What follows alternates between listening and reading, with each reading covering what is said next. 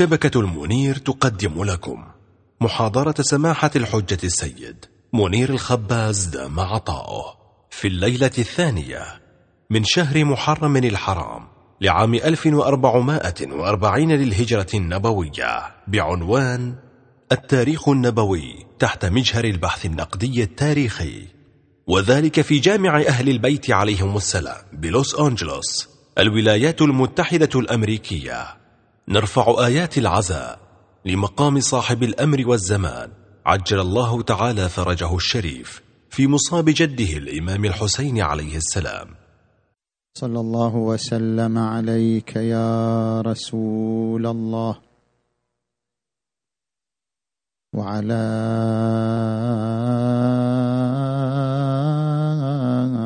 أهل بيتك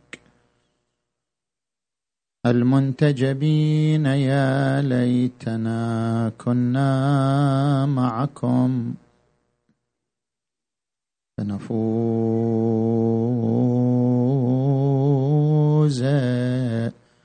فوزا عظيما.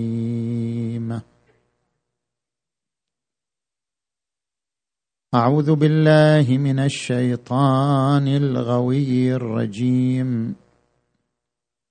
بسم الله الرحمن الرحيم.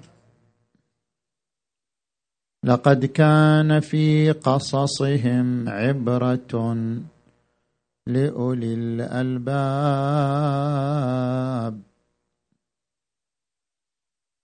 ما كان حديثا يفترى ولكن تصديق الذي بين يديه وتفصيل كل شيء وهدى ورحمة لقوم يؤمنون.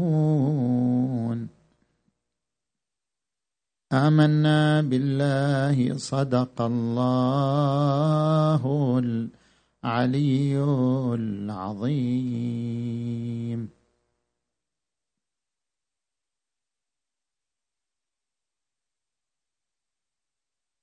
انطلاقا من الآية المباركة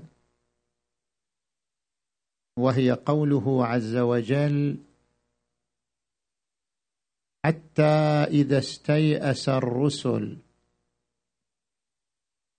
وظنوا أنهم قد كذبوا. جاءهم نصرنا فنجي من نشاء.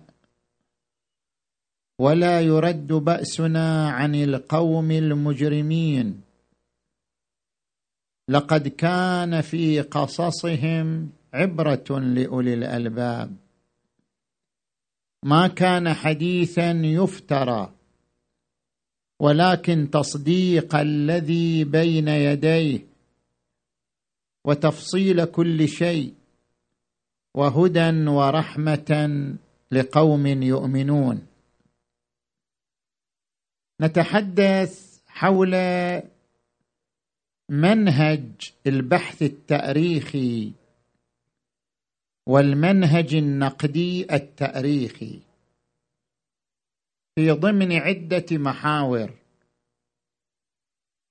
المحور الأول في مجال التأريخ يوجد عدة علوم علم التأريخ ومنهج البحث التاريخي والمنهج النقدي التاريخي وعلم الحديث. حتى لا يقع خلط بين هذه العلوم وهذه المناهج. التخصص الأول علم التأريخ. عندما نرجع إلى كتاب منهجية ابن خلدون التاريخية للدكتور محمد الطالبي يذكر أن أول من عرف علم التأريخ هو ابن خلدون. قال التاريخ فن فن تدون فيه أحوال الماضين في أخلاقهم والأنبياء في سيرهم والملوك في دولهم حتى تتم فائدة الاقتداء في ذلك لمن يروقه في الدين أو الدنيا. علم التاريخ هو علم يقوم بتوثيق الأحداث وربطها بشكل متسلسل وتعليلها وفلسفتها. يعني مثلا عندما نأتي لقصة كربلاء عندما يقوم المؤرخ بتوثيق أحداث كربلاء وسردها بشكل متسلسل. منذ أول يوم نزل فيه الحسين إلى كربلاء وإلى آخر فرد خرج من السبايا. سرد التأريخ بشكل متسلسل والربط بين الأحداث وتفسيرها وفلسفتها هو يسمى علم التأريخ. يعني مثلا عندما يأتي المؤرخ لماذا خرج العباس بن علي لطلب الماء؟ هل لأن الحسين خيم في موقع بعيد عن الفرات؟ هل لأن كربلاء كانت أرض صلبة لا يمكن استخراج الماء من الأرض؟ هل لأن الحسين ما كان يمتلك أدوات استخراج الماء من تحت الأرض بحفرها هذا يعبر عنه بتعليل الأحداث فلسفة الأحداث. هذا يدخل ضمن علم التاريخ. عندنا التخصص الثاني ألا وهو منهج البحث التاريخي. هذا يختلف عن علم التاريخ. منهج البحث التاريخي هو الذي يتكفل ربط الماضي بالحاضر.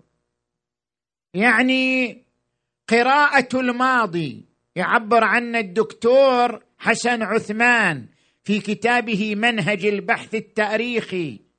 منهج البحث التاريخي هو منهج استردادي. استرداد الماضي بكل زواياه زمانه مكانه ظروفه رجاله من أجل فهم الأحداث التي أثرت في الحاضر. يعني الآن مثلا منهج البحث التاريخي لاحظ مثلا عندنا مشكلة الفتوحات الإسلامية. زين؟ عندما يقرأ المؤرخ الفتوحات الإسلامية من أجل معرفة تأثيرها على مسار الحضارة الإسلامية أو على مسار تاريخ المسلمين. ما هو تأثير الفتوحات على تاريخ الحضارة الإسلامية؟ على تاريخ المسلمين إلى يومنا هذا؟ هذا يسمى منهج البحث التاريخي ربط الماضي بالحاضر. لذلك اعتبر منهج البحث التاريخي اعتبر جزء من علم الاجتماع. عندما تقرأ كتاب مناهج البحث في علم التربية وعلم النفس للدكتور أحمد عاظم يقول لك هذا جزء من علم الاجتماع ربط الماضي بالحاضر. زين. عندنا تخصص ثالث غير علم التاريخ غير منهج البحث التاريخي يعبر عنه بالمنهج النقدي التاريخي. المنهج النقدي التاريخي أول من أبدع فيه الدكتور طه حسين دكتور المصري. في كتاباته عن الأدب العربي عند كتاب حديث الأربعاء عند كتاب تجديد ذكرى أبي العلاء. في هذين الكتابين رسخ المنهج النقدي التاريخي. قال أشرح لك شنو معنى المنهج النقدي التاريخي. كيف ننقد التاريخ؟ كيف ننقد الأحداث؟ كيف نقرأ الأحداث قراءة نقدية قراءة تأملية؟ زين؟ لسنا ندور مدار السند والرواة. بغض النظر عن الرواة هل أن الرواة لهذا الحدث كانوا ثقات أم لم يكونوا ثقات؟ بغض النظر عن الرواة. المنهج النقدي التاريخي يعنى بالمضمون مضمون الحدث. يقرأ مضمون الحدث ثم يقوم بدراسة هذا المضمون. من حيث العامل الزمني من حيث العامل الجغرافي من حيث العامل النقلي من حيث العامل السياقي. أربعة عوامل يفترضها الناقد في قراءة التأريخ. خل أضرب لك أمثلة لكل عامل من هذه العوامل. مثلا في العامل الزمني في العامل الزمني يجي المؤرخ يدرس هل الحدث يستوعبه الزمن الذي حدث فيه أم لا؟ الحدث أكبر من الزمن. يعني الآن مثلا أنت تسمع أن الخليفة الثاني تزوج أم كلثوم بنت الإمام علي. طيب لازم تقرأ الحدث من من زاوية زمنية. هل عمر أم كلثوم يتناسب مع هذا الزواج؟ أم كلثوم كان عمرها أقل من تسع سنوات طفلة صغيرة. هل كان هذا الزواج ينسجم مع هذا العامل الزمني ينسجم مع عمر البنت في آنذاك أم لا؟ لازم تدرس الحدث من هذه الناحية. يعني مثلا مثال آخر رجوع السبايا. سبايا أهل البيت إلى كربلاء. سبايا رجعوا كربلاء. لكن هل رجعوا يوم العشرين من صفر أم لا؟ يعني هل الزمن منذ خروجهم من كربلاء يوم العاشر إلى رجوعهم أربعون يوما هل الزمن هل هذه المدة الزمنية كافية؟ لأن يذهب السبايا إلى الكوفة ثم إلى الشام ثم يرجعوا إلى العراق في هذه المدة. هذه دراسة الحدث من حيث العامل الزمني. هذا منهج نقدي تاريخي. زين؟ العامل الثاني العامل الجغرافي لابد أن تدرس الحدث في مكان وقوعه. هل مكان وقوعه ينسجم مع الحدث أم لا؟ يعني الآن أنت تقرأ قصة أصحاب الكهف. بعضهم يقول لك أصحاب الكهف كانوا في الأردن. بعضهم يقول لك أصحاب الكهف كانوا في سوريا. طيب أنت لازم تروح إلى المكان.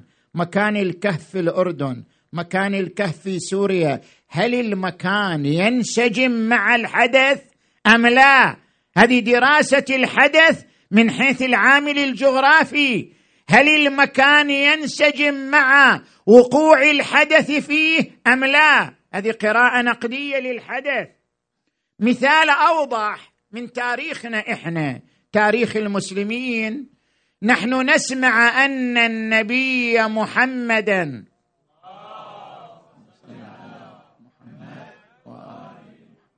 لما خرج من مكة إلى المدينة زين؟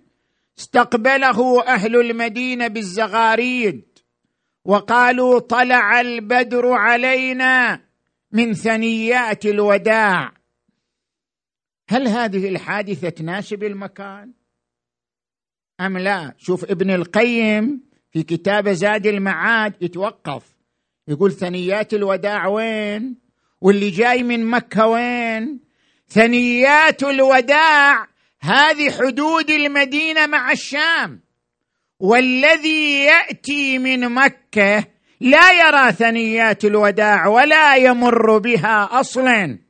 كيف إذا طلع الناس من المدينة واستقبلوا النبي وقالوا طلع البدر علينا من ثنيات الوداع؟ والحال بأن ثنيات الوداع منطقة أخرى لا يمر بها القادم من مكة. اذا هذا قراءة نقدية للحدث من حيث العامل الجغرافي من حيث العامل المكاني. زين؟ العامل الثالث العامل النقلي. لابد أن يكون النقل بحجم الحدث. يعني إذا حدث مهم ما يصير ينقله واحد. هو حدث مهم كيف ينقله واحد؟ كيف نأخذ بخبر الآحاد في حدث مهم في حدث خطير. إذا كان الحدث مهما خطيرا اذا حجم الحدث يقتضي حجما من النقل يتناسب مع الحدث بأن يكون الحدث مشهورا رواه الرواة المتعددون. هلا أضرب لك مثال. مثلا تجي إلى حديث يوم الغدير. يوم الغدير حدث مهم. أن الإمام أن الرسول محمدا صلى الله عليه وآله.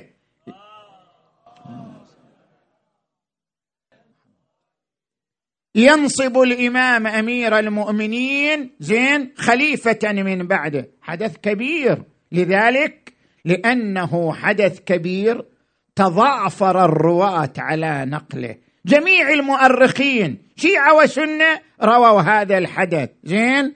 ولم يشكك فيه أحد إلا ابن تيمية وإلا أجمع المؤرخون والمحدثون على نقل حديث يوم الغدير. ليش؟ حجم الحدث اقتضى حجم من النقل يتناسب مع مستوى الحدث. لاحظت شلون؟ لكن مثلا عندما تجي لحادثة الإفك حادثة الإفك زين؟ أن بعض المسلمين اتهم زوجة النبي عائشة بالفاحشة. هذه تسمى حادثة الإفك. وصعد الرسول صلى الله عليه وآله على المنبر لأن الحادثة أوجبت اضطراب لدى المجتمع آنذاك.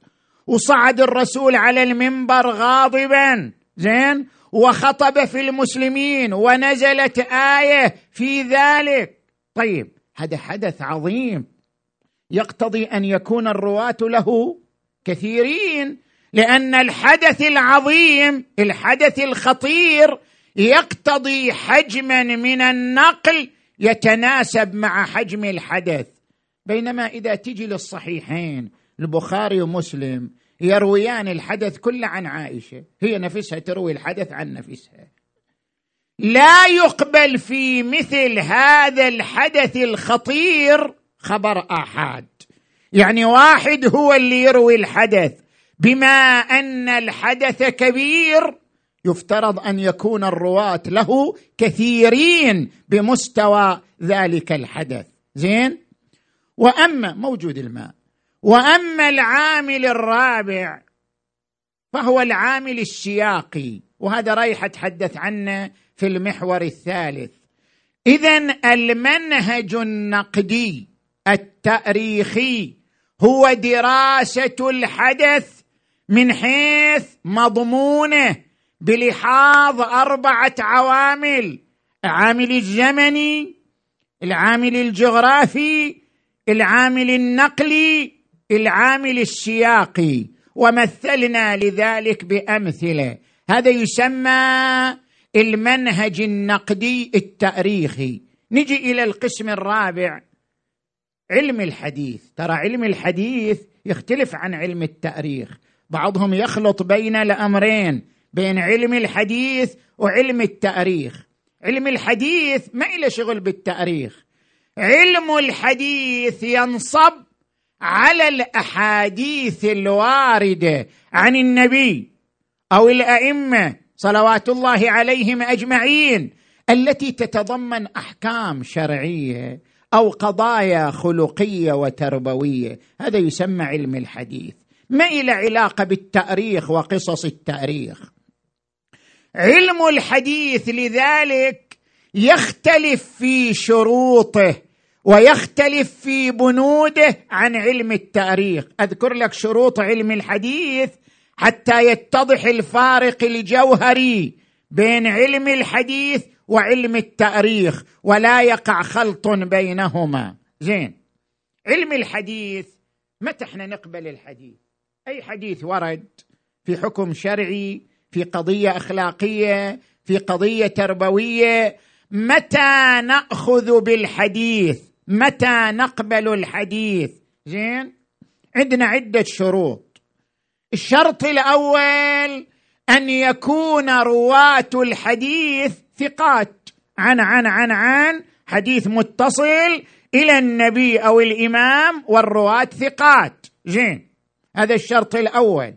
وهناك عندنا علم يسمى علم الرجال يتكفل بتحديد وثاقة الرواة. الراوي ثقة أو غير ثقة.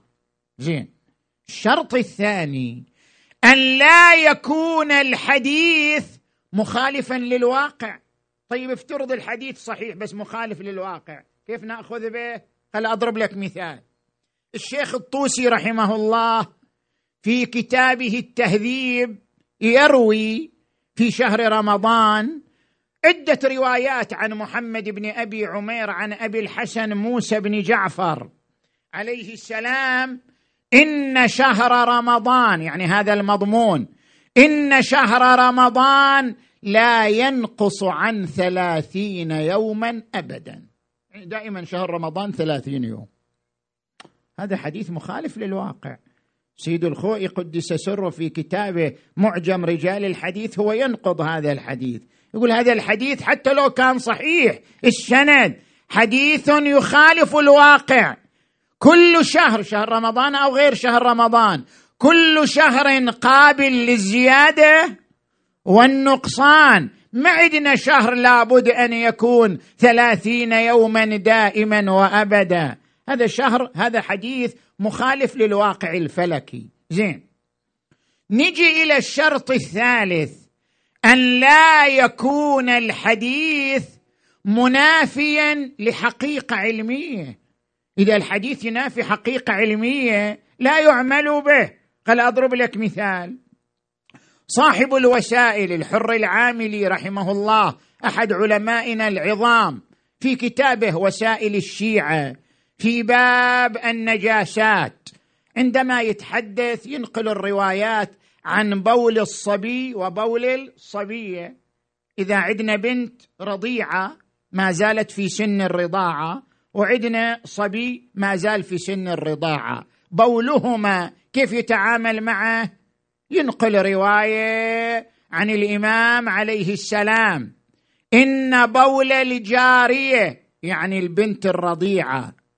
يغسل منه الثوب. إذا أصاب الثوب يغسل الثوب يطهر. وإن بول الرضيع يعني الغلام لا يغسل منه الثوب. ينقع في الماء ويخرج. ليش؟ شنو الفرق بين الأنثى والذكر؟ ليش الأنثى يطهر الثوب بينما الذكر في سن الرضاعة بوله فقط يوضع الثوب في الماء ويخرج؟ ليش؟ الرواية تعلل لاحظ التعليل. يعني إحنا نعمل بالرواية بس ما نعمل بالتعليل لاحظ التعليل. قال لأن لبن الجارية يعني البنت يخرج من مثانة أمها. ولبن الغلام يخرج من المنكبين والعضدين. طيب هذا التعليل يتنافى مع العلم يتنافى مع المنطق العلمي. ماكو فرق بين لبن الجارية ولبن الغلام. يعني اللبن الذي يرتضع منه الغلام من ثدي أمه هو نفسه اللبن الذي ترتضع منه الجاريه من ثدي أمها لا فرق بينهما من هذه الجهة. أما لبن الجارية يطلع من المثانة ولبن الغلام يطلع من المنكبين والعضدين. هذا حديث أو هذا المضمون لا يتوافق مع الحقيقة العلمية. لذلك لا يعمل به. زين؟ الشرط الرابع للأخذ بالحديث أن لا يكون الحديث منافيا لروح القرآن الكريم. إذا الحديث منافي لروح القرآن لا يعمل به. شلون؟ خل أضرب مثال. سيد الشهيد سيد محمد باقر الصدر سيد الأستاذ السيد السيستاني دام ظله. هم يتفقوا على هذه النقطة على هذا الحديث. عندنا حديث يرويه أبو الربيع الشامي وينقل صاحب الوسائل في كتابه في الوسائل في باب النكاح. أن الرسول صلى الله عليه وآله قال لا تنكحوا لا تنكحوا الأكراد ولا تزوجوهم. لا تأخذ كردية ولا تزوج بنتك واحد كردي. فإنهم حي من الجن. كشف عنهم الغطاء. هذا الحديث عندما يصل إلى أيدي هؤلاء العلماء المحققين يقول لك هذا الحديث لا نعمل به. لماذا؟ لأنه يتنافى مع روح القرآن. القرآن الكريم يقول ولقد كرمنا بني آدم وحملناهم في البر والبحر. القرآن الكريم يقول يا أيها الناس إنا خلقناكم من ذكر وأنثى وجعلناكم شعوبا وقبائل لتعارفوا إن أكرمكم عند الله أتقاكم. زين؟ الشرط الخامس أن لا يكون الحديث منافيا لدليل قطعي. هل أضرب لك أمثلة أيضا؟ تجي إلى كتاب وسائل الشيعة باب مقدمات الطلاق. ينقل في باب الطلاق أن أن الإمام علي عليه السلام صعد المنبر وقال أيها الناس لا تزوجوا ولدي الحسن فإنه رجل مطلاق. طيب هذا يتنافى مع الأدلة القطعية. والحسن إما فعل أمرا مباحا أو فعل أمرا محرما. إذا فعل أمر مباح لا يجوز للإمام علي أن يشهر به على المنابر. وإذا فعل أمر محرم هذا يتنافى مع العصمة وموقع الإمامة. اذا هذا الحديث لا يقبل بمنافي لدليل قطعي. أو تجي إلى رواية أخرى أيضا يرويها صاحب الوسائل في باب المواقيت أن النبي محمدا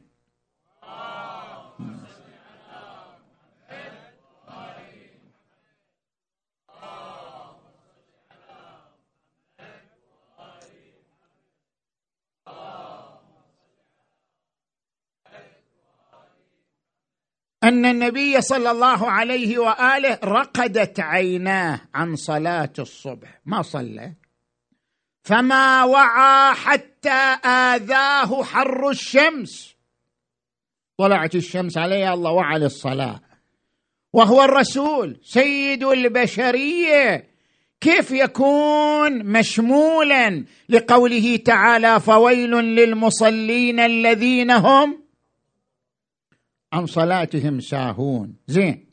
اذا هذه شروط العمل بالحديث. فعندنا في هذا المجال علم التاريخ عرفناه. منهج البحث التاريخي عرفناه. المنهج النقدي التاريخي.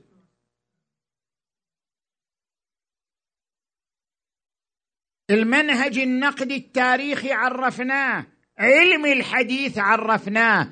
هناك فرق بين هذه التخصصات فرق بين هذه الحقول. لا ينبغي الخلط فيما بينها. زين. نجي الآن إلى المحور الثاني من حديثنا. ما هي قيمة علم التأريخ؟ ما هي قيمة المنهج منهج البحث التأريخي؟ ما هي قيمة المنهج النقدي التاريخي التفت إلي جيدا. المؤرخ الإنجليزي بيجل قال العرب سبقوا مؤرخي اليونان والرومان. يعني المؤرخين العرب هم أسبق من مؤرخ اليونان والرومان في عدة أمور. اولا المؤرخون العرب هم أول من استخدم التوثيق توثيق النصوص. لاحظ البلاذري لاحظ ابن الجوزي الطبري زين اليعقوبي استخدموا الوثائق الرسمية في توثيق الأحداث. زين؟ ثانيا مؤرخو العرب هم أول من استخدم التوقيت بالسنة بالشهر باليوم أيضا. يستخدمون دائما التوقيت توقيت الأحداث. منذ القرن الثاني زين بينما تلاحظ مؤرخي الرومان يعني تلاحظ مثلا ابن خلدون عام 1406 ميلادية. تلاحظ الكافجي في كتابه المختصر في علم التاريخ عام 1474 بينما أول من استخدم التوقيت من مؤرخ الرومان واليونان عام 1597 فالعرب سبقوا هؤلاء في مجال وفي حقل التوقيت. أيضا العرب كتبوا في منهج البحث التأريخي قبل أن يكتب فيه الغرب. كتبوا في هذا المجال. ابن خلدون وغيره كتبوا في هذا المجال قبل أن يكتب فيه الغرب. أول كتاب صدر في الغرب في منهج البحث التأريخي ما كتبه برتهام عام 1800 عام 1894 ميلادي بينما قبله بقرون كتب العرب في هذا المجال. ما هي أهمية هذا البحث اللي إحنا نعقد ليلة لأجله ونتكلم فيه؟ ما هي أهميته؟ التفتوا إلى هذه النقطة. علماء الاجتماع تعرضوا لنظرية اسمها الذاكرة التاريخية.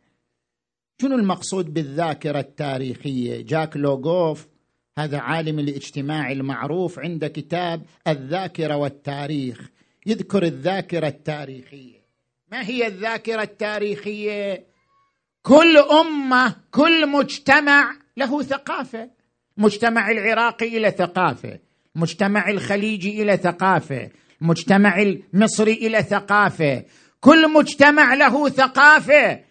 وجزء من ثقافة المجتمع ذاكرته التاريخية. يعني الأحداث التي مرت عليه وصنعت ماضيه وحاضره.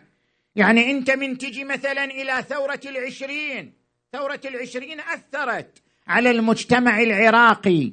اذا ثورة العشرين تعتبر ذاكرة تاريخية لأنها جزء من ثقافة هذا المجتمع.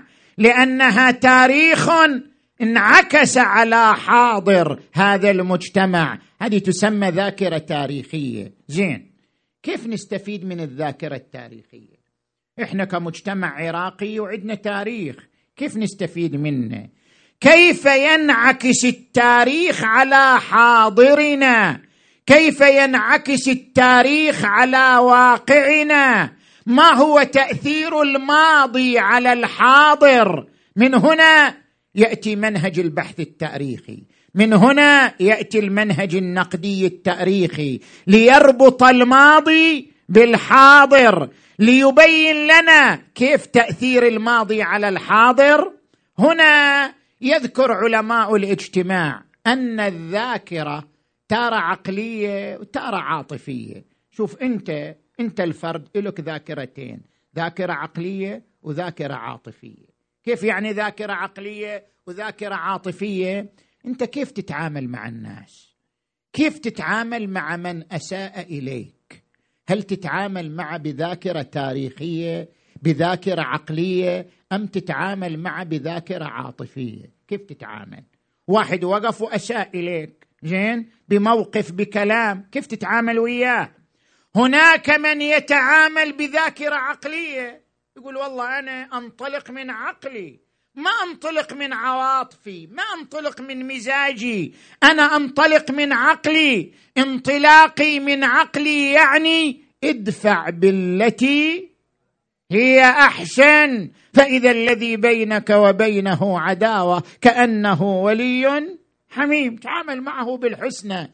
خليك من إساءته. كل يعبر عن معدنه. هو يعبر عن معدنه وانت تعبر عن معدنك. هذا انطلاق من الذاكرة العقلية. وأكو إنسان لا ينطلق من الذاكرة العاطفية. يقول لا والله ما أسمح له يهيني. والله ما أسمح له يسيء لي. لازم أقابله بالمثل. زين؟ فهو ينطلق من ذاكرته العاطفية لا من ذاكرته العقلية. شوف هذا الفرد. المجتمع أيضا كذلك. المجتمع كله ترى ينطلق من ذاكرة عقلية ترى ينطلق من ذاكرة عاطفية. كيف يتعامل المجتمع؟ مجتمع عراقي مجتمع لبناني مجتمع مصري مجتمع خليجي. كيف يتعامل مع الأحداث؟ ترى يتعامل بذاكرة عقلية. ترى يتعامل بذاكرة عاطفية. خل أشرح لك شلون يتعامل بذاكرة عاطفية وأنت طبقها على مجتمعك. شوف مجتمعك فعلا يتعامل بذاكرة عاطفية أو يتعامل بذاكرة عقلية. علماء الاجتماع يقولون معالم الذاكرة العاطفية ثلاثة. التغني بالأمجاد والاستفزاز الطائفي. زين؟ والصرف بدون تقنين ولا تخطيط. تجي إلى المعلم الأول التغني بالأمجاد. عندنا المجتمعات الإسلامية والعربية دائما شنو؟ تتغنى. أوه تاريخنا عظيم تاريخنا كبير. أوه أنت ما تدري عن تاريخ العراق عن تاريخ مصر. أوه تاريخنا. وخير طير إن شاء الله. والتاريخ عظيم. المهم هل استفدتم من التاريخ؟ هل أخذتم العبرة منه لقد كان في قصصهم. عبرة لأولي الألباب. ما كان حديثا يفترى. ولكن ولكن تصديق الذي بين يديه وتفصيل كل شيء وهدى ورحمة لقوم يؤمنون. هل استفدتم من التأريخ أم لا؟ تغني بالأمجاد. هذه ذاكرة عاطفية. بينما الاستفاده من التاريخ ذاكرة عقلية. أجي إلى المعلم الثاني الاستفزاز الطائفي. أنت من عشت مر عليك سنة ما فيها استفزاز طائفي؟ كل استفزاز طائفي. إما من خلال الإعلام إما من خلال القنوات الفضائية إما من خلال صيحات اجتماعية. استفزاز طائفي في كل عام.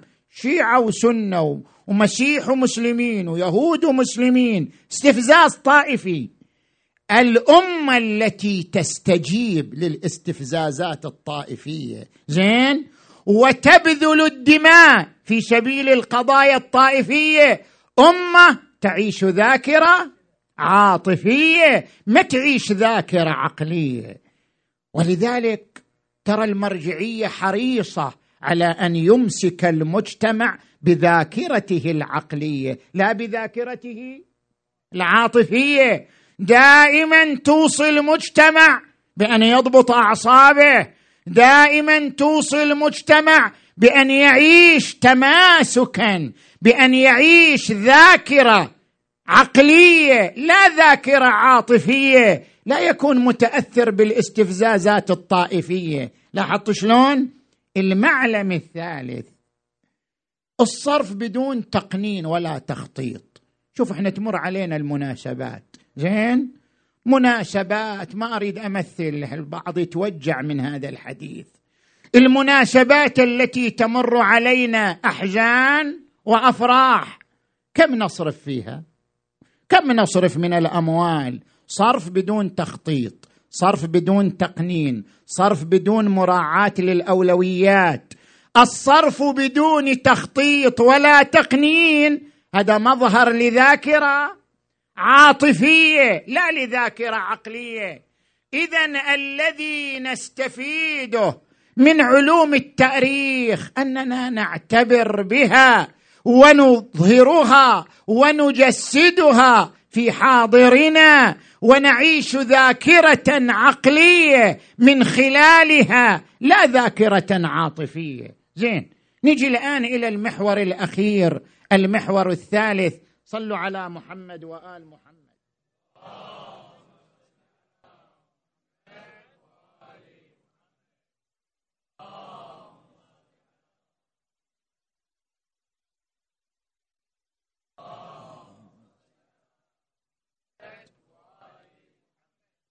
كيف إحنا نطبق ما هو التطبيق للمنهج النقدي التاريخي؟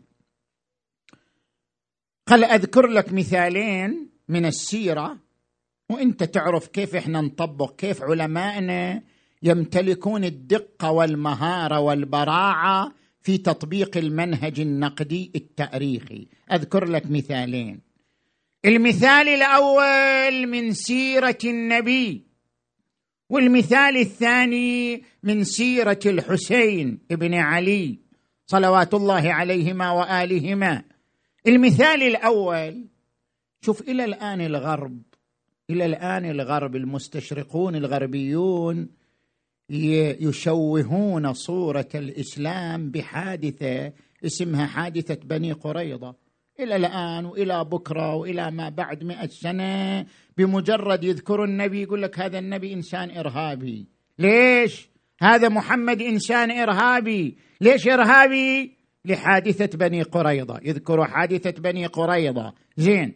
خلينا نرجع لحادثة بني قريظة. لابد أنتم شباب إخوان أخوات تلتفتوا لهذه الحادثة حتى إذا أي إنسان غربي ينقد عليك بهذه الحادثة كن انت حاضر الجواب عن هذه الحادثة. حادثة بني قريظة.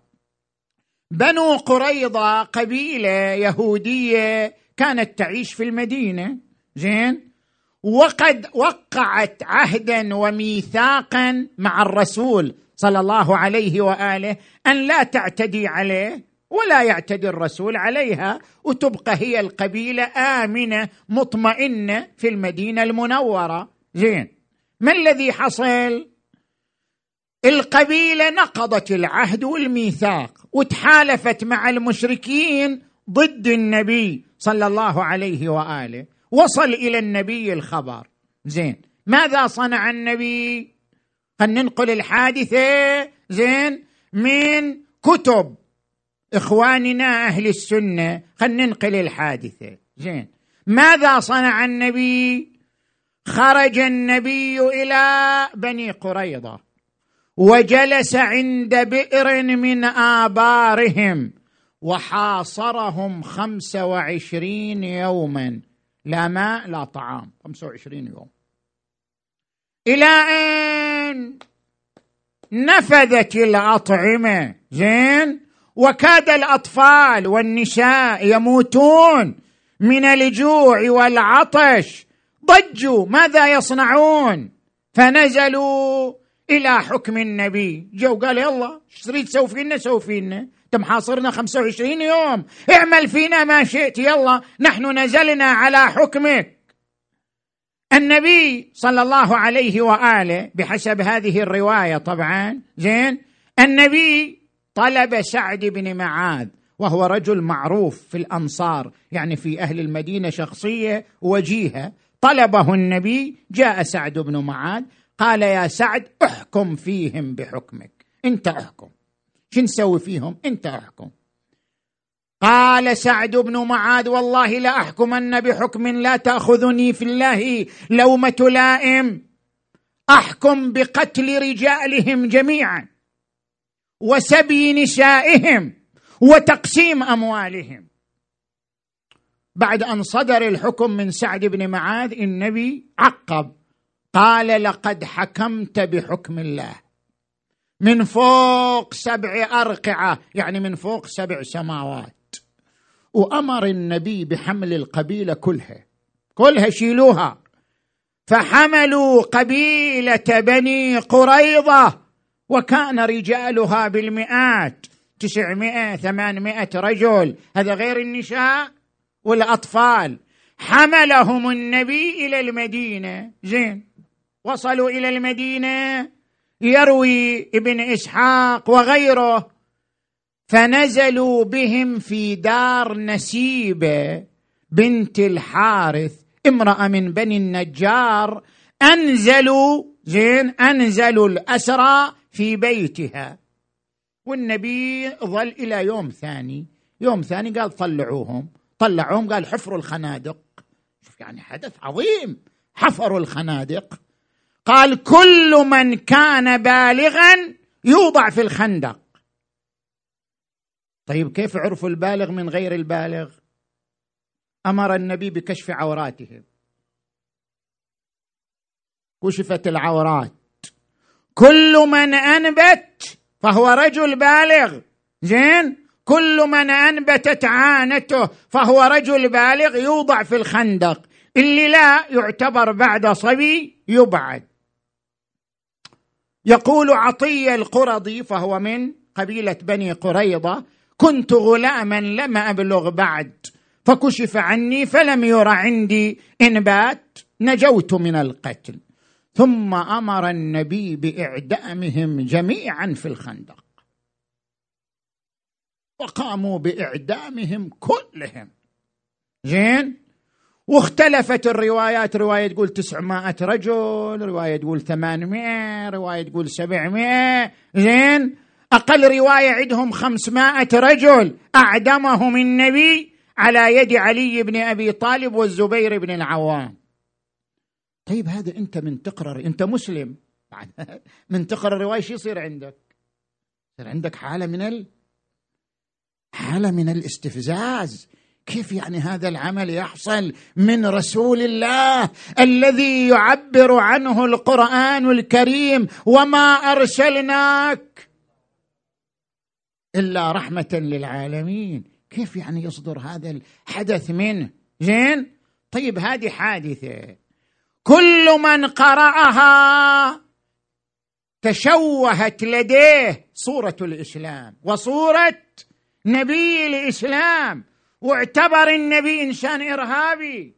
اعتبر النبي إنسان داعش. يقول لك شنو الفرق بين الدواعش وبين هذا؟ هو نفس اللي سووه الدواعش. زين قتل الرجال وسبى النساء وقسم الأموال. زين وقام بالفظائع. اذا تاريخ الدواعش هو مستفاد من هذا التاريخ الذي يعبر عنه بأنه تاريخ نبي الإسلام. لذلك إحنا في المنهج النقدي التاريخي إحنا كعلماء إمامية نقف موقف المعارض لهذه الرواية. كيف؟ نقول اولا هذه الرواية من رواها؟ تفاصيل الرواية من الذي رواها؟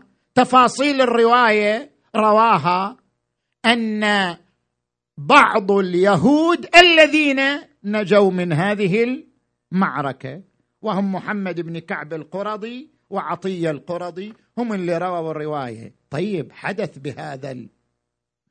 بهذا الحجم.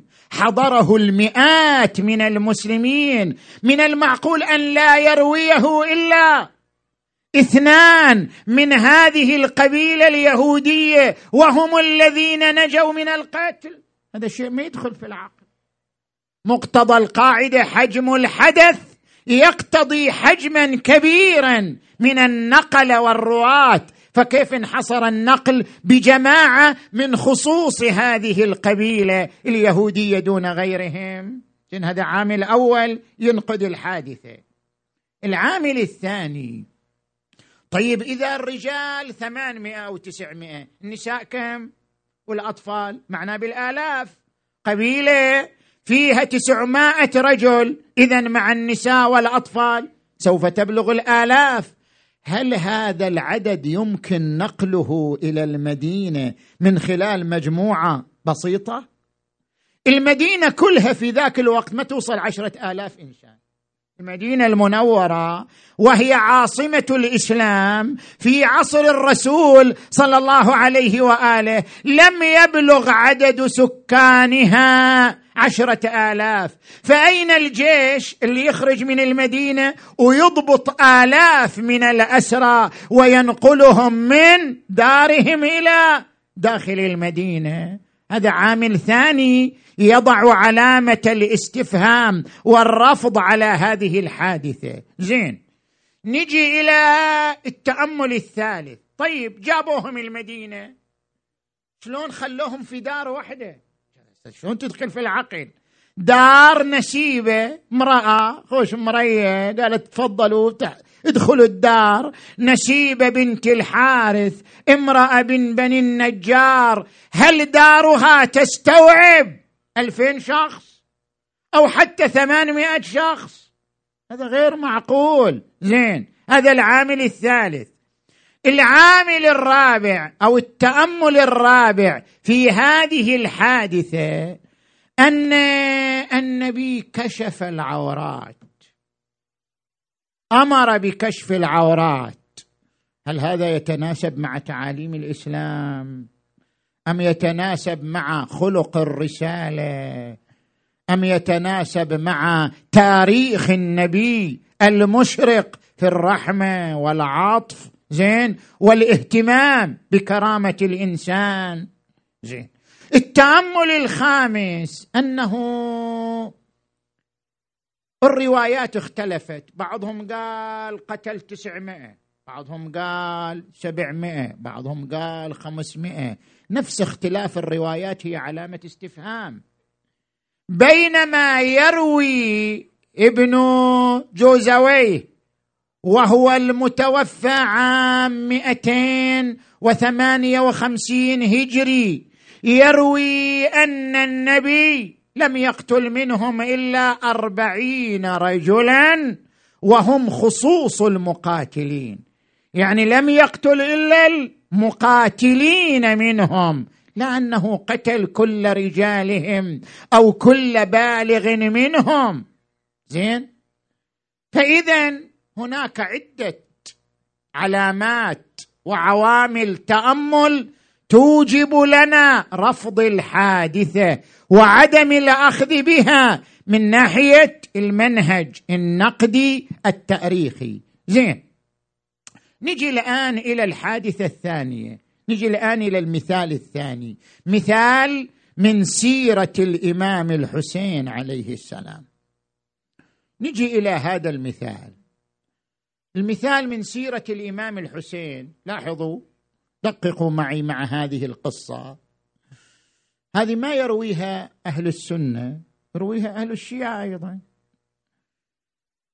سيد المرتضى علم الهدى من علمائنا الأعاظم في كتابه تنزيه الأنبياء في صفحة 177 يقول وروي أن الحسين بن علي لما نزل كربلاء ورأى الجيش الذي أقبل مع عمر بن سعد ومددهم لقتاله شاف المدد كبير للمقاتلين طلب لقاء عمر بن سعد فالتقيا وتناجيا ليلا طويلا الامام الحسين وعمر بن سعد. فقال الحسين إني أخيركم. يقول لعمر بن سعد بين ثلاث. إما أن تدعوني أرجع إلى المكان الذي أتيت منه وهو المدينة وإما أن تسيروني إلى ثغر من ثغور المسلمين فأكون رجلا من المسلمين له ما لهم وعليه ما عليهم. أنا مثلي مثل بقية الناس. ما لي شغل بالسلطة. زين؟ وإما أن تذهبوا بي إلى ابن عمي يزيد بن معاوية وأضع يدي في يده ويرى في رأيه.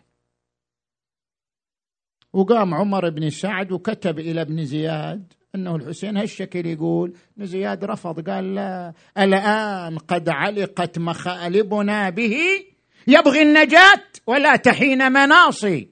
زين؟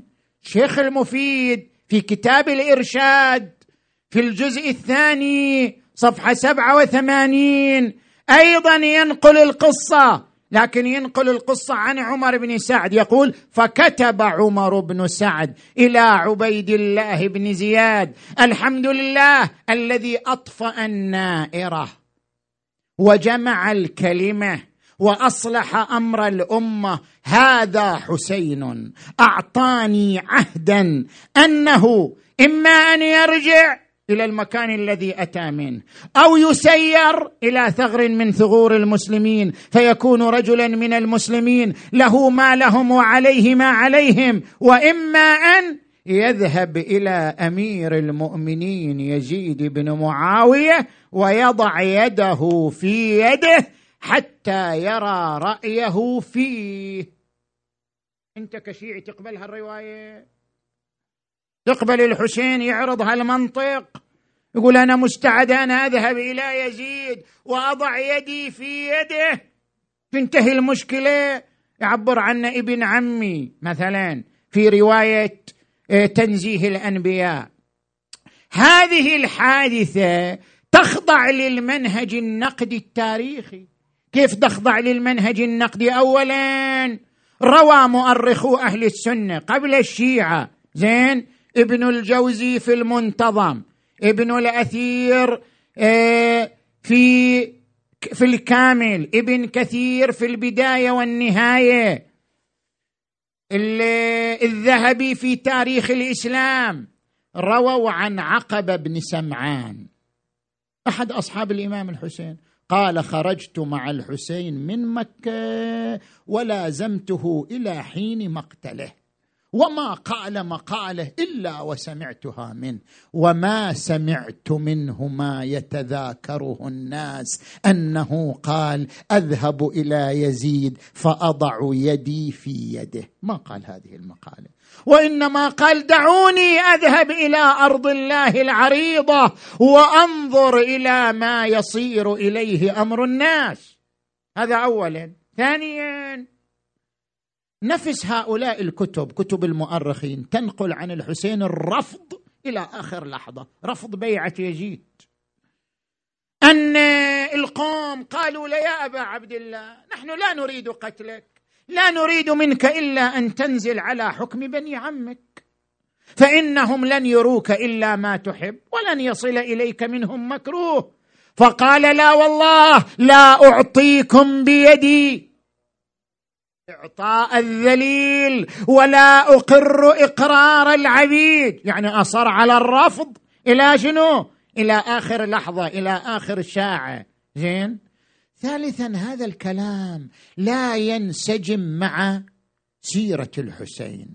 لا ينسجم مع موقع الحسين.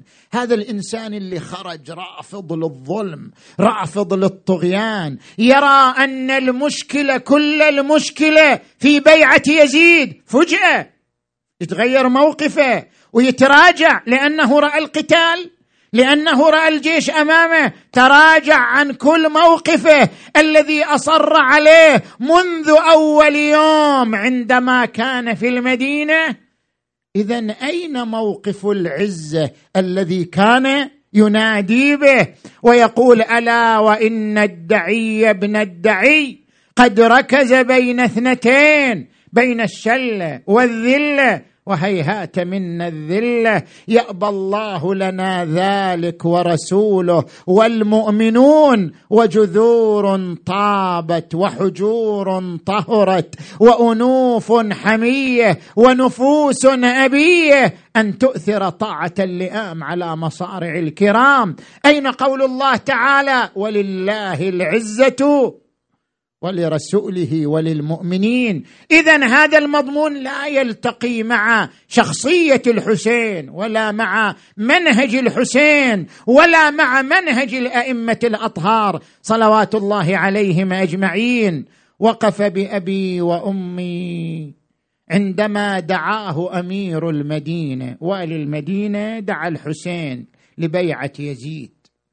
قال يا أمير أنا أهل بيت النبوة وموضع الرسالة ومختلف الملائكة ويزيد رجل فاسق شارب للخمر قاتل للنفس المحترمة ومثلي لا يبايع مثله وخرج من دار الأمير والأمير بدأ يتربص به الدوائر.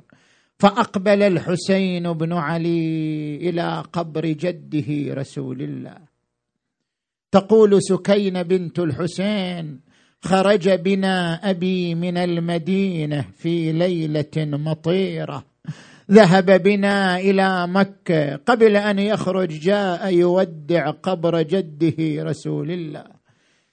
يودع قبر أمه فاطمة الزهراء وقف على القبر الشريف سلم عليها أماه في أمان الله أماه إني خارج منكم على رغمي لا برضاي وأقبل إلى قبر جده رسول الله نادى السلام عليك يا رسول الله أنا الحسين فرخك وابن فرختك إن القوم يريدون قتلي. فماذا تقول؟ يا رسول الله هومت عيناه. فرأى جده رسول الله في كتيبة من الملائكة وهو يقول بني حسين. اصبر على ما أصابك. بني حسين إن لك لدرجة في الجنة لا تنالها إلا بالشهادة. امضي لما أمرت به وإذا بالحسين يخاطب جده ضمني عندك يا جدة في هذا الضريح. علني يا جد من بلوى زماني أستريح. ضاق بي يا جد من فرط الأسى كل فسيح. فعسى طود الأسى يندك بين الدكتين. جد صفو العيش من بعدك بالأكدار شيب. وأشاب الهم راسي قبل إبان المشيب. فعلى من داخل القبر بكاء ونحيب ونداء بافتجاع. يا حبيبي يا حسين وحسين وحسين وحسين. وحسين ستذوق الموت ظلمين الرسول يخبر حفيده الحسين الرسول ينبئ بالمصائب. ستذوق الموت ظلمين ضاميين في كربلاء وستبقى في ثراها. عافرين منجدلا وكأني بلئيم الأصل شمرين قد علا صدرك الطاهر بالسيف يحز ودجين وحسين وحسين وحسين وحسين. وكأني باليتامى من بناتي تستغيث سغبا تستعطف القوم وقد عز المغيث قد برى أجسادهن الضرب والسير الحثيث. بينها السجاد في الأصفاد مغلول اليدين. وحسين وحسين وحسين وحسين كأني بزينب واقف على جسده وقد داست على صدره خيول الأعوجية توجهت نحو المدينة نادت جد يا رسول الله. صلى عليك مليك السماء. هذا حسينك بالعراء محزوز الراس من القفا مسلوب العمامة والرداء ويا يا جد مات ما حد وقف دونه. دون يا يا ولا نغار غمض له عيونه. إيه والله ولا نغار غمض له يا يا يا غمض لي عيوني يعالج يعالج بالشمس من خطف لونه ولا واحد بحلقة ما يقطر. عار اللباس قطيع الراس منخمد الأنفاس. اللهم بالحسين الوجيه وجده وأبيه وأمه وأخيه والتسعة من بنيه. اللهم اغفر ذنوبنا. واستر عيوبنا وكفر عنا سيئاتنا وتوفنا مع الأبرار. اللهم اشف مرضانا ومرضى المؤمنين والمؤمنات واقض حوائجنا وحوائجهم. اللهم احفظ بلداننا والمؤمنين فيها بحفظك يا أرحم الراحمين.